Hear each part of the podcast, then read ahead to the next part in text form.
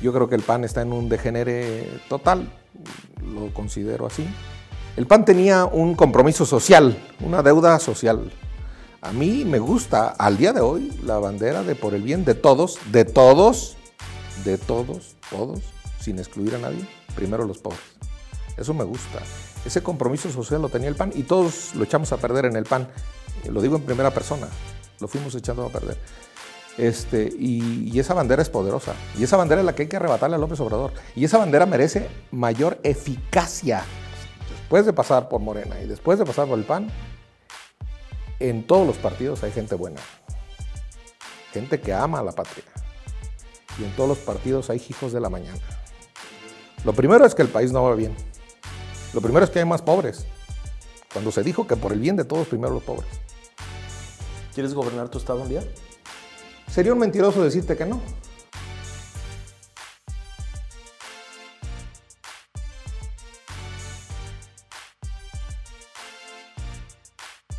Con ustedes, Max Kaiser. Y para despabilarnos, Germán Martínez. ¡Que empiece el show! Una de las cosas que más extrañan en la política mexicana es la congruencia y la responsabilidad. Es decir, una persona que hace aquello en lo que cree y una persona que responde por lo que dice, por lo que hace y por lo que deja de hacer. Se extraña en la política y por eso queríamos tener una de esas voces aquí.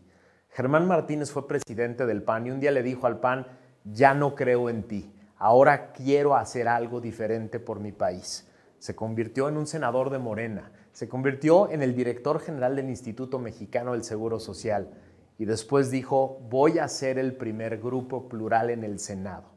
Y se va a convertir en un gran dolor de cabeza para los partidos tradicionales porque puede ser el gran escape para todos los desencantados. Lo tenemos hoy en Los Despabiladores.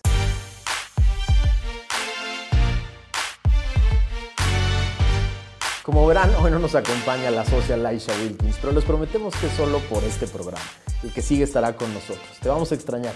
Hoy tenemos el gusto de tener a Germán Martínez, el senador rebelde que está ocasionando cualquier cantidad de controversias y sacudiendo el Senado mexicano. Querido Germán, qué gusto tenerte aquí con nosotros. Al contrario, Max, sois un senador despabilado. Exacto, eres el senador despabilado y por eso estás aquí hoy con nosotros.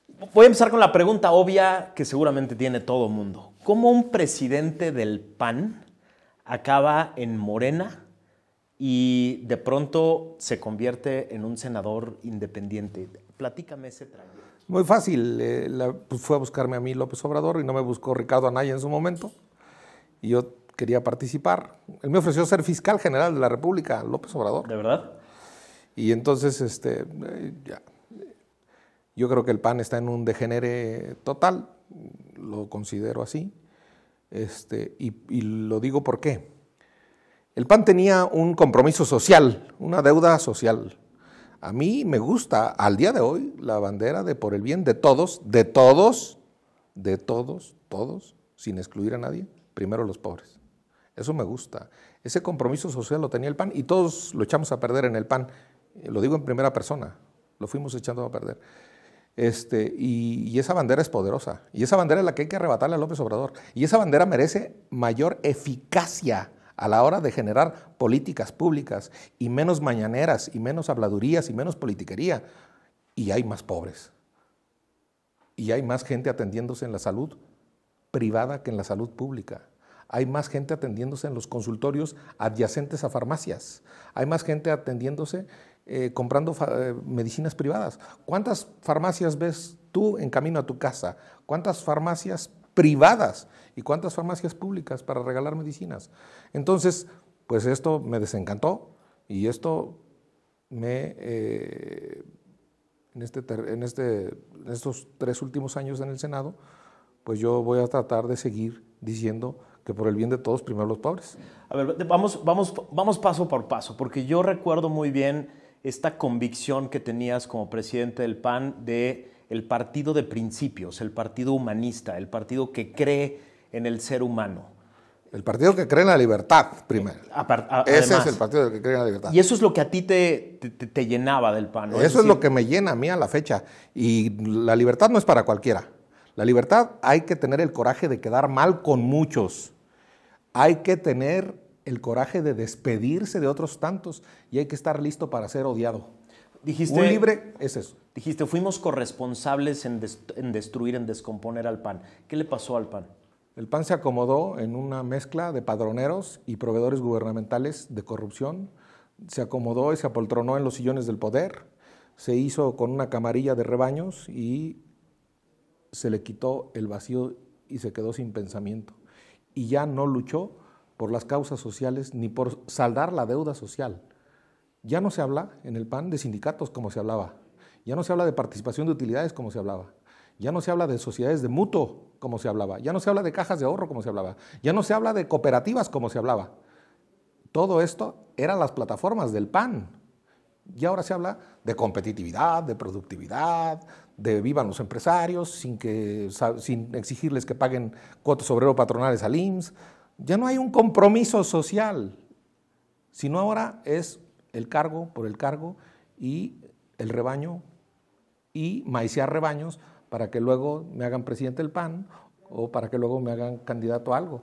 Hay un tema que te caracteriza desde que, desde que te conozco, que es el tema de la responsabilidad. Me acuerdo que en las elecciones intermedias del gobierno del presidente Calderón, tú eras presidente del PAN y cuando no salieron bien, tú decías yo voy a renunciar, ¿no? Porque soy responsable, porque yo dirijo este barco. ¿Cómo ves hoy el tema de la responsabilidad en la clase política? La otra cara de la moneda de la libertad es la responsabilidad. Se le da libertad a alguien para hacerlo responsable de sus actos. Eh, solo un libre es responsable. En eso este, yo veo que el gobierno no está siendo responsable con igualar al país. No está cobrando impuestos. No hace una reforma fiscal que cualquier gobierno de izquierda haría. Eh, la verdad, hay una buena recaudación, hay que decirlo, pero esa recaudación, tú sabes más de eso, no es sustentable, no es sustentable a lo largo del tiempo. Entonces, no es responsable dar un dinero cuando no tiene sustentable un ingreso. Y entonces, lo que aquí se debió haber hecho es una reforma fiscal, cobrar impuestos. Es de risa llamar a los empresarios a una cena de tamales de chipilín y a venderles unos boletos de eh, avión para rifar un avión. Es de ternurita llamar a Slim para que cambie su logotipo de publicidad. Este, no, eh, aquí hay que igualar a la sociedad. Y el presidente, en la noche en que ganó con más de 30 millones de votos, en esa noche en el hotel, de enfrente de la Alameda, habló de reconciliación.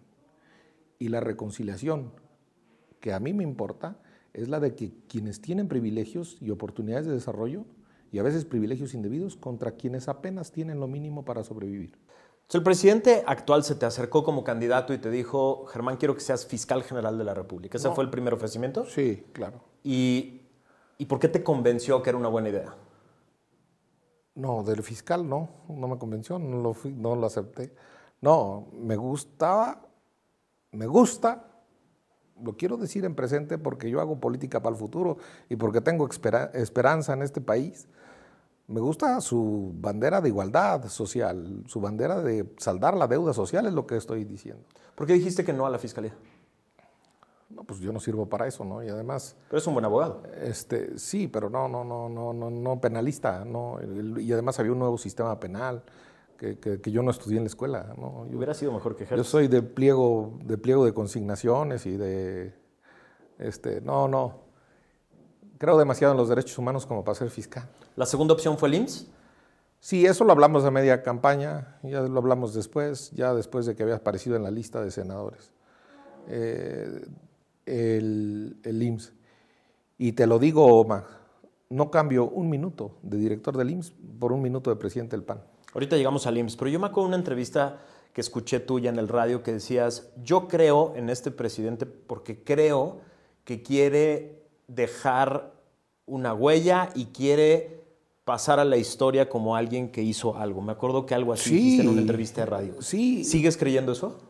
Sí, pero que se esté equivocando y que no esté siendo eficiente. A un gobernante hay que eh, exigirle que sea eficiente, no que hable bonito y que diga las cosas padres. No, hay que exigirle resultados.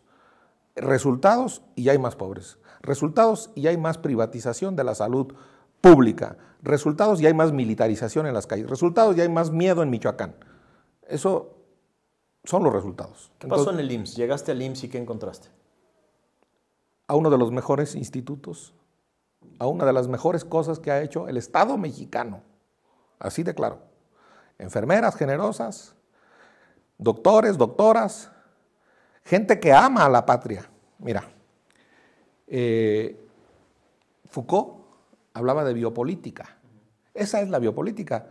Sacar del quirófano a alguien que se está muriendo vivo. Esa es la biopolítica. Y este Gatel ha hecho necropolítica. Ha bailado sobre la tumba de miles de muertos. Eso es detestable y eso lo critico. En el IMSS mucha gente hace biopolítica de verdad. Arrancarle a la muerte mexicanos y hacerlos revivir. Eso vi en el IMSS. Pero también vi corrupción. Corrupción primero de quienes no pagan las cuotas obrero patronales completas, que a un trabajador le dan un salario de 50 mil o 100 mil pesos, pero que registran un salario mínimo en el IMSS. Cuando se pensiona, pues no lo pensionas con 50 mil o 100 mil pesos, sino lo pensionas con un salario mínimo. Ahí vi también grandes negocios de medicinas, sí, es cierto, que ahora hacen farmacias privadas en toda la ciudad. Esa es la verdad. Ahí vi que había una compra consolidada de medicinas. Y ahí vi que había que gastar dinero en darle salud a las niñas y a los niños con cáncer. Lo dije en la renuncia, antes de la pandemia, y hoy todo el mundo lo habla. Hay que gastar. Austeridad en salud, no. Lo dije en su momento. ¿Y esa fue la causa de tu renuncia? ¿No te dejaron gastar lo que tenías que gastar? Yo no iba a ser florero en el IMSS. O lo gobernaba yo o que lo gobierne quien quiera gobernarlo. ¿Pediste más dinero para medicinas? No, que me dejaran a mí, que me dejaran a mí eh, cobrar las cuotas obrero patronales y gastar el dinero.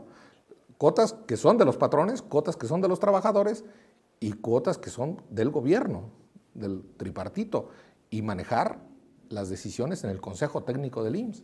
¿La negativa vino de la Secretaría de Hacienda o de Palacio Nacional? La negativa, yo, yo, mi relación era con Hacienda, la negativa vino con Hacienda, mi queja era con Hacienda, lo debo decir, y este, eh, yo ahí no encontré comprensión, y yo creo que sí, este, pues me fui, luego ya Ursúa me siguió al mes. Hay una, hay una corrupción evidente desde hace muchos años en la industria farmacéutica, te tocó. Eh, pero al día de hoy no hay un solo caso en contra de nadie judicial de parte del gobierno en contra de la industria farmacéutica. Y tenemos a un subsecretario que un día en un programa de Canal 11 dijo que los niños con cáncer y sus familias son parte de un complot internacional para desprestigiar al gobierno. ¿Qué es lo que en realidad está pasando en el tema de las medicinas, en especial para los niños con cáncer? ¿Qué te tocó ver a ti? Primero quiero decir que un gobierno no es lo que piensa, no piensa y luego existe, como diría Descartes. Un buen gobierno siente y luego existe. Es un asunto de sentimientos de la nación y la frase es de José María Morelos, Michoacán. Un buen gobierno siente y luego existe. Gatel no siente. Mucha gente que ha visto el dolor de tantos niños con cáncer no sienten, no deben existir para gobernar. Ese es el primer punto. ¿Qué me tocó ver a mí? Pues me tocó ver todos esos niños allí en el Centro Médico Siglo XXI, los pelones, los niños pelones, los pelones, y ya grandes doctores ahí entregando la vida, grandes especialistas de los que México debe estar orgulloso y en los que México ha invertido, invertido capital de dinero para su educación e invertido esfuerzos intelectuales y que ganan premios y son reconocidos internacionalmente. En Magdalena de las Salinas está el presidente de la Asociación Mundial de Quemados. Lo supe por los, los eh, de Tlahuelilpan que se quemaron ahí. Ahí está el presidente, un, un especialista en quemados. Y vamos a Houston a llevar a los quemados. Aquí están. O sea, aquí hay, aquí hay Aquí hay valor mexicano que hay que cuidar y que hay que acrecentar. Eso es lo que vi ahí. Este, y además hay un buen sindicato, ¿eh? un buen sindicato, con sus problemas, como todos los sindicatos. pero el sindicato del IMSS es un buen sindicato. ¿eh? Yo creo que vela por los derechos de los trabajadores, pelea por los derechos de los trabajadores y las trabajadoras del Seguro Social. Ahora, había industrias, había empresas que hacían actos de corrupción que tenían una relación perversa ahí con diferentes eh, órganos del instituto, eh, pero no hay casos judiciales en contra de ninguna. Y sin embargo el presidente canceló contratos, destruyó el sistema de distribución y de contrataciones públicas y ahora lo está resolviendo con mudanceros y con eh, empresas inventadas. Y con la ONU, que debería ser un testigo social, que no está haciendo bien su labor, la UNOPS. Mm. Eh, que no se dedica a eso. Que no se dedica a eso o que se dedica a proyectos más específicos. Lo segundo, este, sí, no, hubo, no hay perseguidos, no hay, no hay absolutamente nadie penalizado por ese tema, eso hay que decirlo. Pero yo insisto en que es peor la corrupción de lo que no entra de dinero al IMSS, que el IMSS le hace al tío Lolo para cobrar las eh, cuotas obrero-patronales, que lo que gasta en el IMSS. Este, el IMSS tiene raquíticas finanzas porque no lo dejan cobrar, o porque hay arreglijos para cobrar, o porque no se cobra lo que se debería cobrar. El outsourcing este, o la subcontratación ilegal de personas, ya se ha tratado de, este, en la dirección correcta, corregir. Pero eh, ese era un, para mí uno de los grandes temas ¿eh? del IMSS. El IMSS puede hacer maravillas, pero necesita dinero. Ahora, cuando renuncias a la institución y regresas al Senado, ¿cómo, cómo te recibe el grupo parlamentario de Morena en el Senado después de haber renunciado con una carta pública muy dura? No, pues eh, con cuidado. Este, lo, lo, este, lo toman con cuidado porque prefiero yo, este Max, ser odiado por lo que soy a ser amado por lo que no soy. Yo digo las cosas de frente. Este, yo sinceramente, pues digo lo que pienso hombre, sí que como dice López Obrador, aquí sí mi pecho no es bodega. Y este, pues si les gusta, bueno, y si no, pues estoy listo, insisto, estoy listo para ser odiado. ¿eh? ¿Con quién sí podías trabajar del grupo parlamentario de Morena? Con Napoleón Gómez Urrutia. Entendió lo del outsourcing. Yo lo debo decir. Sus cuentas pendientes son sus cuentas pendientes, cada quien tendrá sus cuentas pendientes. Napoleón Gómez Urrutia, muy bien en, en en, sacar ese trabajo. Tampoco es mi amigo, ni nos vamos de parranda, ni nada. ¿No? Es un político hábil, Monreal, es un, político de toda la vida, lo conozco desde la primera vez que fui diputado, él estaba en el PRI, cuando se salió y rebelándose contra Cedillo. Este, bien, me, gusta eh, Malú Micher, el compromiso social que tiene Malú Micher a favor de las mujeres, de la comunidad LGBT, de, todo ese tema, me gusta, yo lo apoyo, eh, todo eso lo apoyo de Malú Micher, este, muy cercana a la Ibero, a los jesuitas, que a mí, los jesuitas me han pegado a mí en mi, yo no soy mocho ni mucho menos, pero los jesuitas, el compromiso social de los jesuitas me, lo admiro y lo adoro. Este, Higinio Martínez, de Texcoco, que tuvo la valentía de estar en contra de la cancelación del aeropuerto de Texcoco, ¿eh? hay que decirlo con toda claridad. Te digo algo, después de pasar por Morena y después de pasar por el PAN, en todos los partidos hay gente buena, gente que ama a la patria. Y en todos los partidos hay hijos de la mañana, que van por la lanita, por el carguito, por el viaje, que se desvían en frivolidades, que se desvían en pasiones personales, que se desvían en tonterías, este, en todos los partidos, ya con conocimiento de causa. ¿Quiénes son algunos de esos del grupo parlamentario Morena? No, no, soy yo quien para andar juzgando, no, no, no, no, tampoco. Yo, mejor trato de hablar bien de los que conozco de bien y, y algunos de los que omito, pues ahí están. Este, muchos deberían estar rindiendo cuentas eh, en un juzgado. ¿Cómo se da, cómo se gesta esta idea de hacer un grupo independiente? ¿Cómo empiezas a platicar con los ahora miembros de este, de este nuevo grupo? Lo primero es que el país no va bien. Lo primero es que hay más pobres.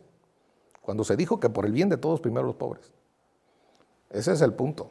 De ahí central. nace la idea. La idea De ahí- nace de una frustración, de del que no va bien, de que no está jalando. De que no va bien. Y de que no nos satisfacen los partidos, sinceramente. Los partidos están quedando, aquí hablo de la oposición, está quedando mucho que, de, que deber. El señor Marco Cortés diciendo que no se va a ganar nada, el PRI jugando, vacilando, que un día sí jala con la reforma, que otro día no. Este, no, yo, sinceramente, los partidos es un invento viejo eh, que poco a poco irá desapareciendo. Yo creo que la representación es más líquida, diría el filósofo Bauman. Eh, ahora se representa más por causas y ahora es la agregación es más digital. La agregación de los chavos es más digital, menos con un brazalete y viva eh, y un ideario y cantar un himno y formarse todos y uniformarse. Eso de los partidos, pues ya es una idea del siglo XIX.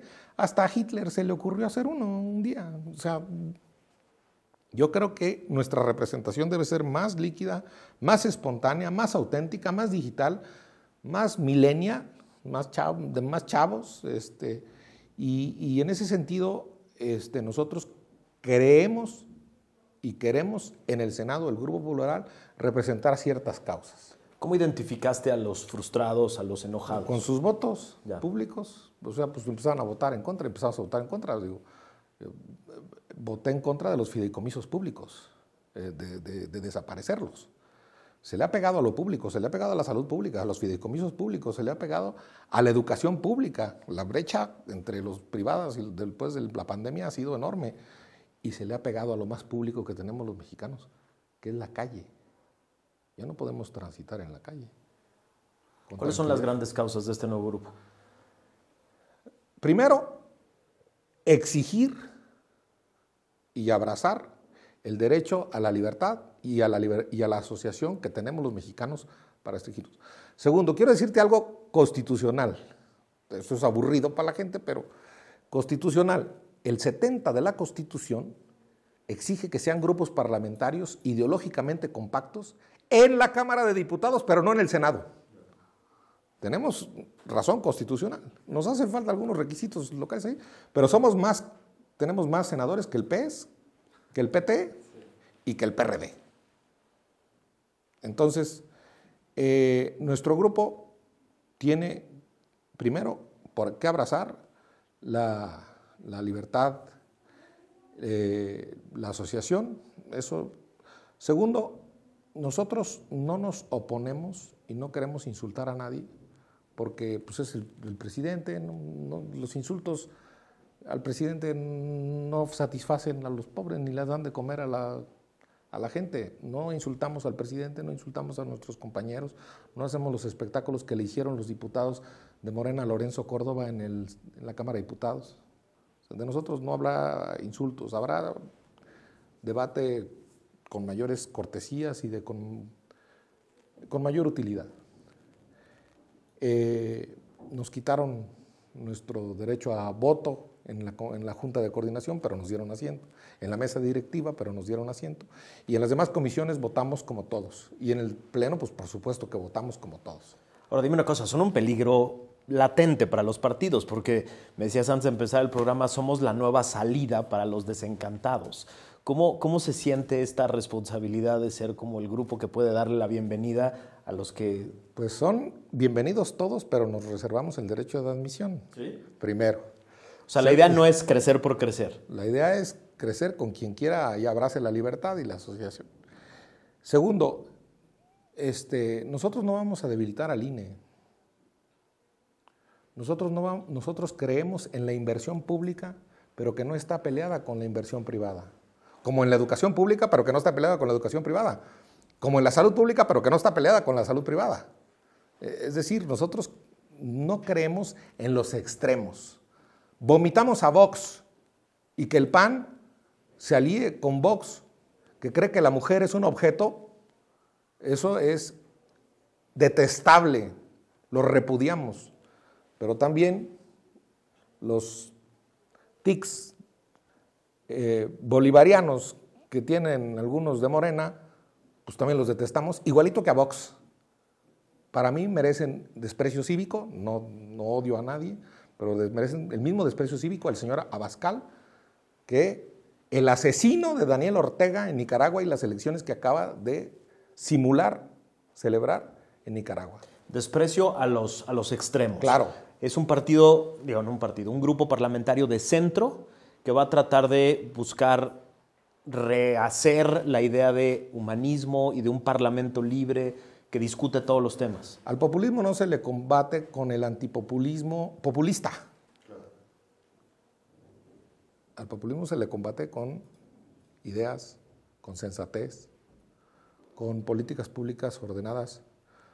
Nosotros queremos, te digo una, con toda claridad, nosotros queremos elecciones primarias en todos los partidos, que las organice el INE. ¿Obligatorias? Claro, que tú vayas ese día a las primarias y tú agarras la boleta de tu partido, de tu preferencia, y te llenen de tinte y elijas a tu candidato. ¿Es una de las reformas por las que van a pelear? Claro, claro. Nosotros estamos dispuestos a suscribir cualquier reforma fiscal que agrande la hacienda pública también.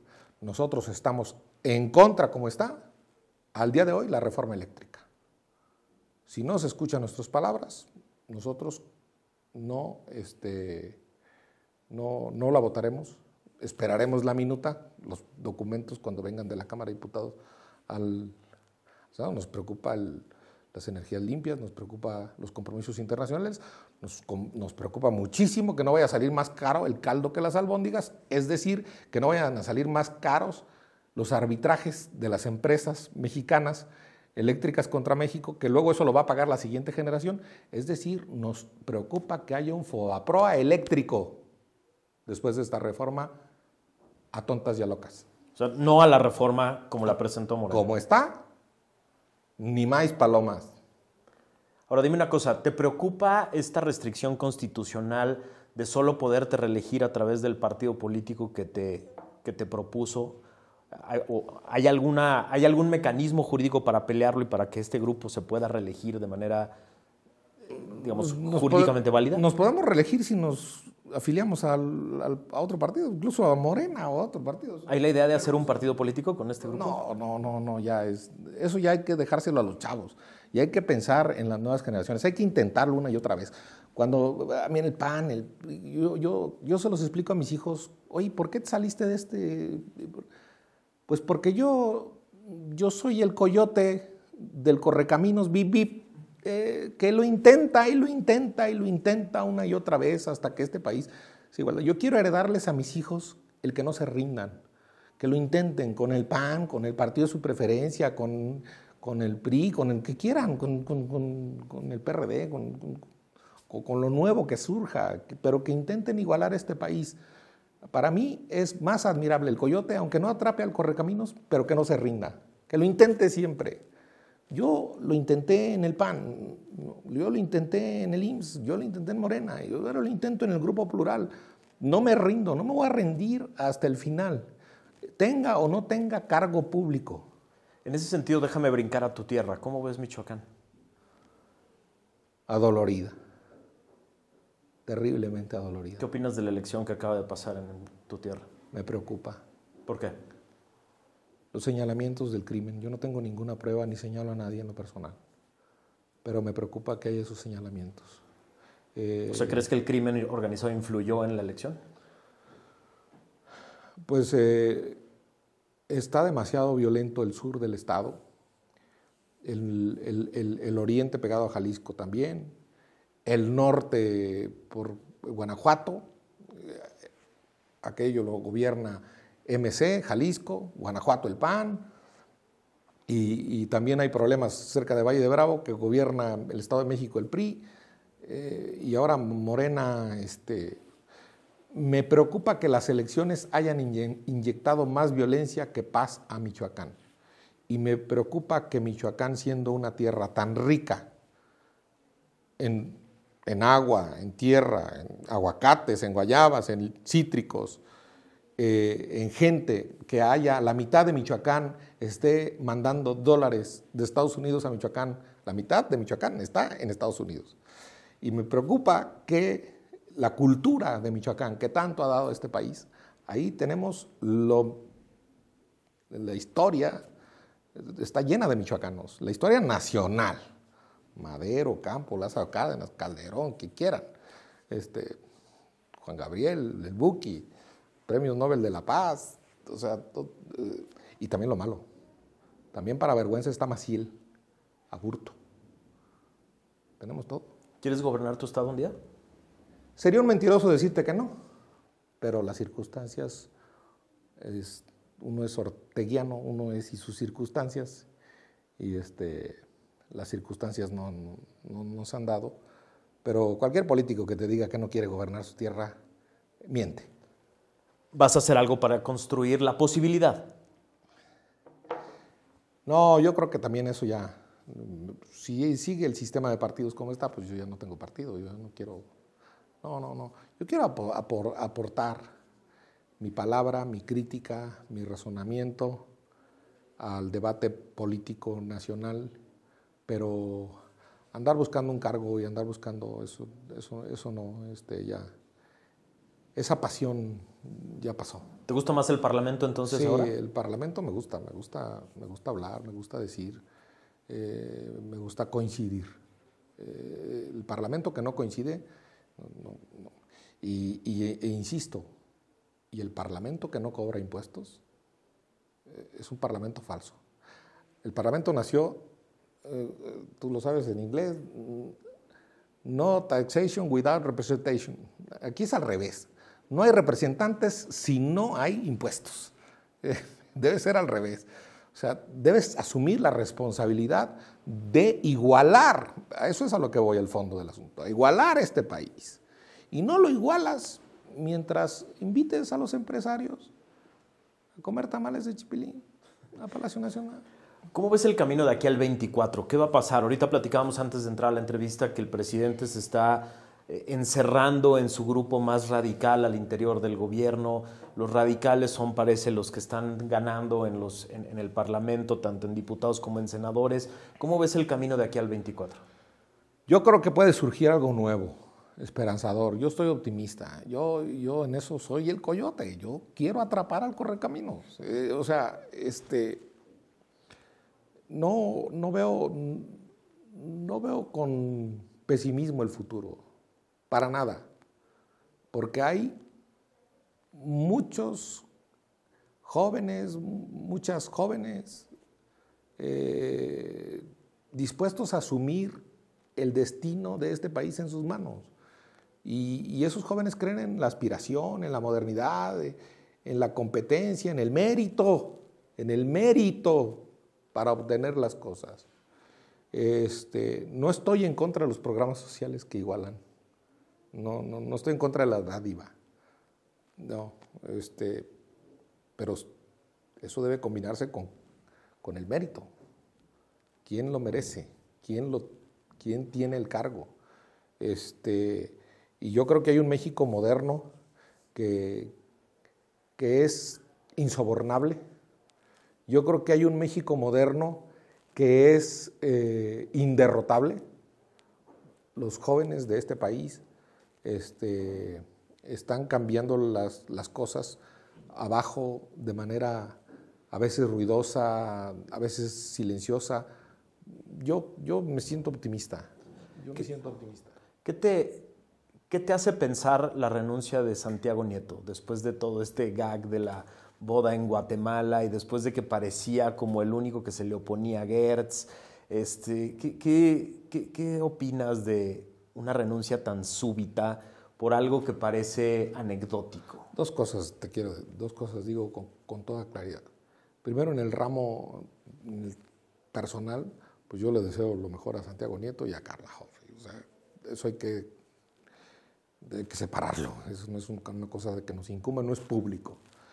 Luego en lo público, a mí no me disgusta que el presidente modere las frivolidades y de eso ya estábamos hasta el copete del presidente del copete, Peña Nieto, los mexicanos. Por eso votamos enojados, 30 millones de mexicanos, por la Casa Blanca. No es cierto que no había exhibición antes. Sí, ahí está la Casa Blanca, que nos enojó a muchos.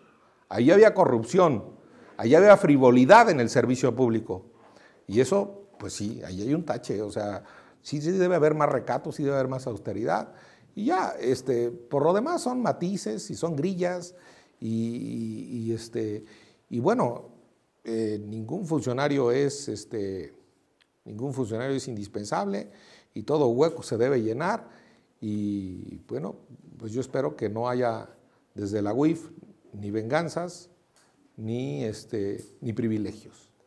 Déjame brincar a, otra, a otro personaje que, que en algún momento, eh, con el que algún momento conviviste. ¿Qué opinas de que el PAN y el grupo que hoy controla el PAN eh, se convierta en una plataforma exclusiva de Ricardo Anaya? ¿Esa es la salida para ese partido? Yo seguí a un tipo inteligente, brillante, que hablaba idiomas, que estudió en Friburgo, en Suiza, que se llama Carlos Castillo Peraza. Y murió fuera del PAN. Todo el mundo en el PAN lo invoca, pero murió fuera del PAN. Yo estoy tranquilo fuera del PAN. Ya también se salió Calderón. O sea, pues, eso ya es un relajo. Entonces, este, yo estoy tranquilo. Este, de Ricardo Anaya, eh, yo no veo que controle Ricardo Anaya ya el partido. Eh. Yo ya veo, que lo están dejando solo. A lo mejor se necesitaría más, más acompañamiento a Ricardo Anaya, no sé, pero también Ricardo Anaya necesita eh, responder a una serie de preguntas y a una serie, deslindar responsabilidades que se le están imputando. ¿eh? Algunas pueden ser inventadas, otras no sé. Este, pero yo sí creo que, que, el PAN está dejando solo a Ricardo Anaya y que este, Marco Cortés pues es, es muy pequeño para López Obrador. Ahorita tocaste a otro personaje que es interesante. ¿Qué opinas de Morena? Si al final se decide por Manuel Espino, miembro del Yunque, expresidente del PAN, eh, como candidato de Morena en Durango. Pues allá ellos, que, que, Vox los bendiga. Este, yo, yo este, nunca milité en Morena. ¿eh? Yo sé, y justo te iba a preguntar, tú que eres un conocedor y estudioso de la política, ¿Morena se parece a un partido de izquierda? Como partido. Eh, eh, en Quitemos algunos personajes. Déjame decirte, en algunas cosas sí, hay que decir salario justo, eh, ha, incrementado el salario mínimo, el outsourcing, la libre sindicación. Había un acuerdo de la OIT que estaba desde 1940 y tantos ahí guardado y que dormía el sueño de los justos y nadie se atrevía a ratificarlo en el Senado. En el mundo laboral hay un movimiento en el mundo laboral interesante promovido por este, por Morena. Yo quiero decir ahí bien. Recaudación, bien, pero no sustentable. Bien, eso es de izquierda. Marihuana, legalizar la marihuana arrastrando los pies, eso no es de izquierda. No cobrar impuestos, no hacer una reforma fiscal, claro, eso no es de izquierda. ¿La militarización? La militarización no es de izquierda y no es maderista. Francisco de Madero en el libro de la Asunción Presidencial dice que el mal de México es el militarismo. Y una cosa de responsabilidad, que no es de izquierda ni de derecha, es haber aprobado el Tratado de Libre Comercio o la nueva edición, el TEMEC. Eso es un, asunto de responsabilidad y de entendimiento con el mundo. Ni Boris Johnson de derecha este, hizo eso. Más bien se separó de Europa, que es de derecha. Aquí no lo hizo el presidente López Obrador. Allí, bien. México hizo bien con Marcelo Ebrard al comprar vacunas en, el mundo, ¿eh? hay que decirlo también, comprar vacunas, pero eso lo hizo Ebrard, no López Gatel. Antes de pasar a nuestra última sección, déjame hacerte una última pregunta. ¿Qué sería un éxito tuyo y del nuevo grupo parlamentario de aquí al 24? O sea, ¿cuál, cómo, ¿cómo verías en 24 un triunfo de este grupo parlamentario? Ya tenemos un pequeño triunfo, que es ser el primer grupo plural en el Senado y eso es fijar un precedente y dejar para los próximos senadores abierto el camino de un grupo plural sin partidos cuando no están cómodos con sus partidos. Eso es un, triunfo. Ya tenemos un triunfo en la mano. No reporta bienes públicos esto todavía, no. Sería un triunfo elecciones primarias, sería un triunfo moderar en favor de la inversión privada y una fuerte Comisión Federal de Electricidad, la reforma eléctrica. Yo creo en la Comisión Federal de Electricidad, que sea fuerte, pero que sea responsable.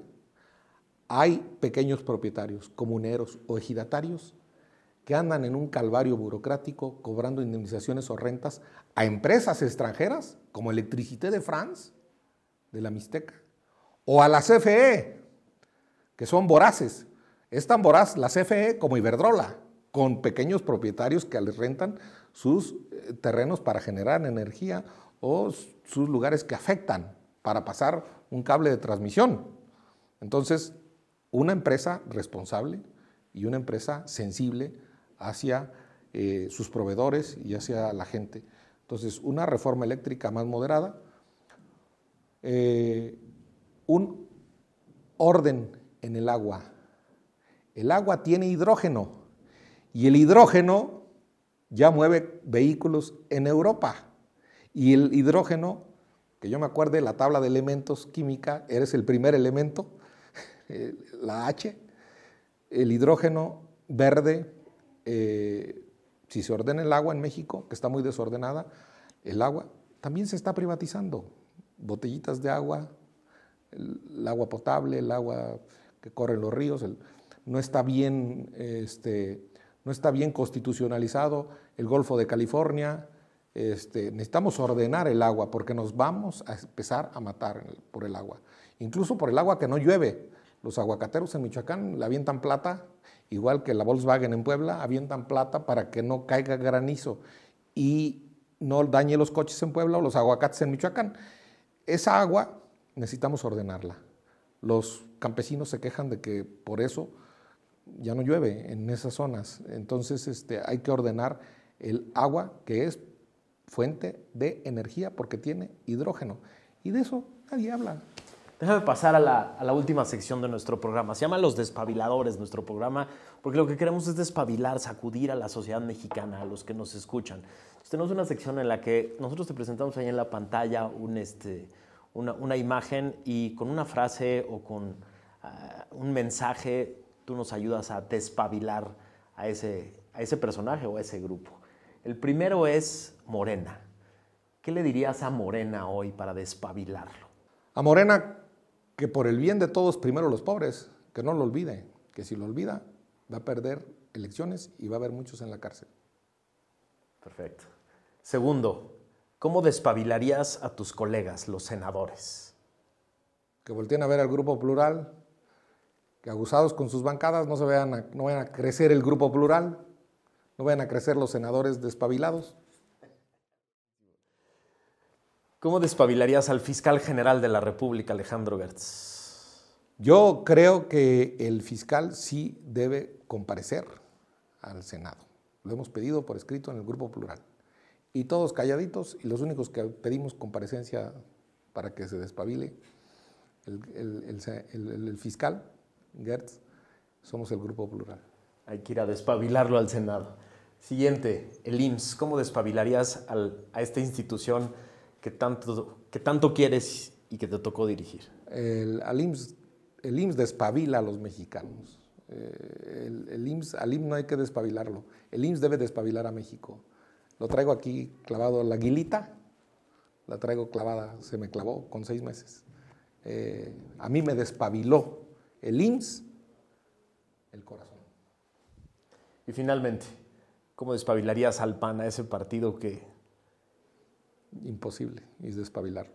Imposible despabilarlo, ya no tiene remedio. Yo creo que el pan necesita algo más que despabilar, necesita resucitar. Germán, es un gusto haberte tenido aquí con nosotros. Eh, estoy seguro que varias de las cosas que dijiste van a estar dando vueltas en las redes. Muchas gracias por... Al contrario, Max, al contrario.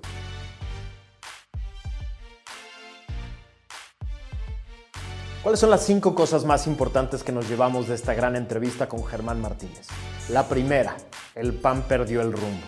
Se olvidó del humanismo, se olvidó de la gente y por eso Germán decidió ir con Morena, porque le convencía la idea de primero los pobres. Dos, el IMSS es una gran institución mexicana en la que se cuida a los mexicanos, se abraza a los mexicanos, se despabila a los mexicanos. Tres, el proyecto de Morena tocaba las causas reales de México la pobreza, la desigualdad, la violencia. Pero nos dice Germán, se descarriló en los hechos. No ha dado resultados. Más pobres, más violencia, más corrupción, más impunidad. 4. Michoacán, su querido estado. Como cualquier político quisiera gobernar su estado, pero dice es muy difícil, no hay condiciones en este momento por el sistema de partidos. Pero además le preocupa la violencia, le preocupa el drama de la mitad del estado viviendo en Estados Unidos mandando dinero. Michoacán es un desastre hoy, dice Germán Martínez. Y cinco, la política ya cambió. La política moderna tiene que ser fluida, de instituciones flexibles, diversas, que junten a mexicanos, no que los dividan.